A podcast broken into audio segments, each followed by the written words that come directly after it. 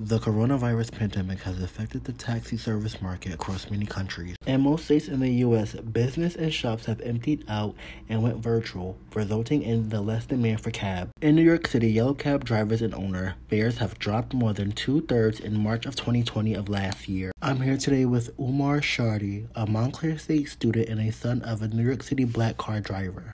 So the way the pandemic affected my father, who is a black car driver or a TLC driver in New York City, is one, he lost his job right when the pandemic hit because not no one was allowed to be in taxis or anywhere in six feet of anyone.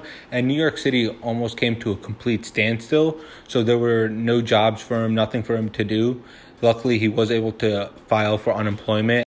So it's a different type of environment that he's going back to and it's it's not something normal or something that everyone's used to but it, it's a different type of way and it's really taken a toll on what he, he used to love driving and now it's different for him and what he's doing and new york city just isn't the same I am your reporter, Sharif James. Now back to the studio.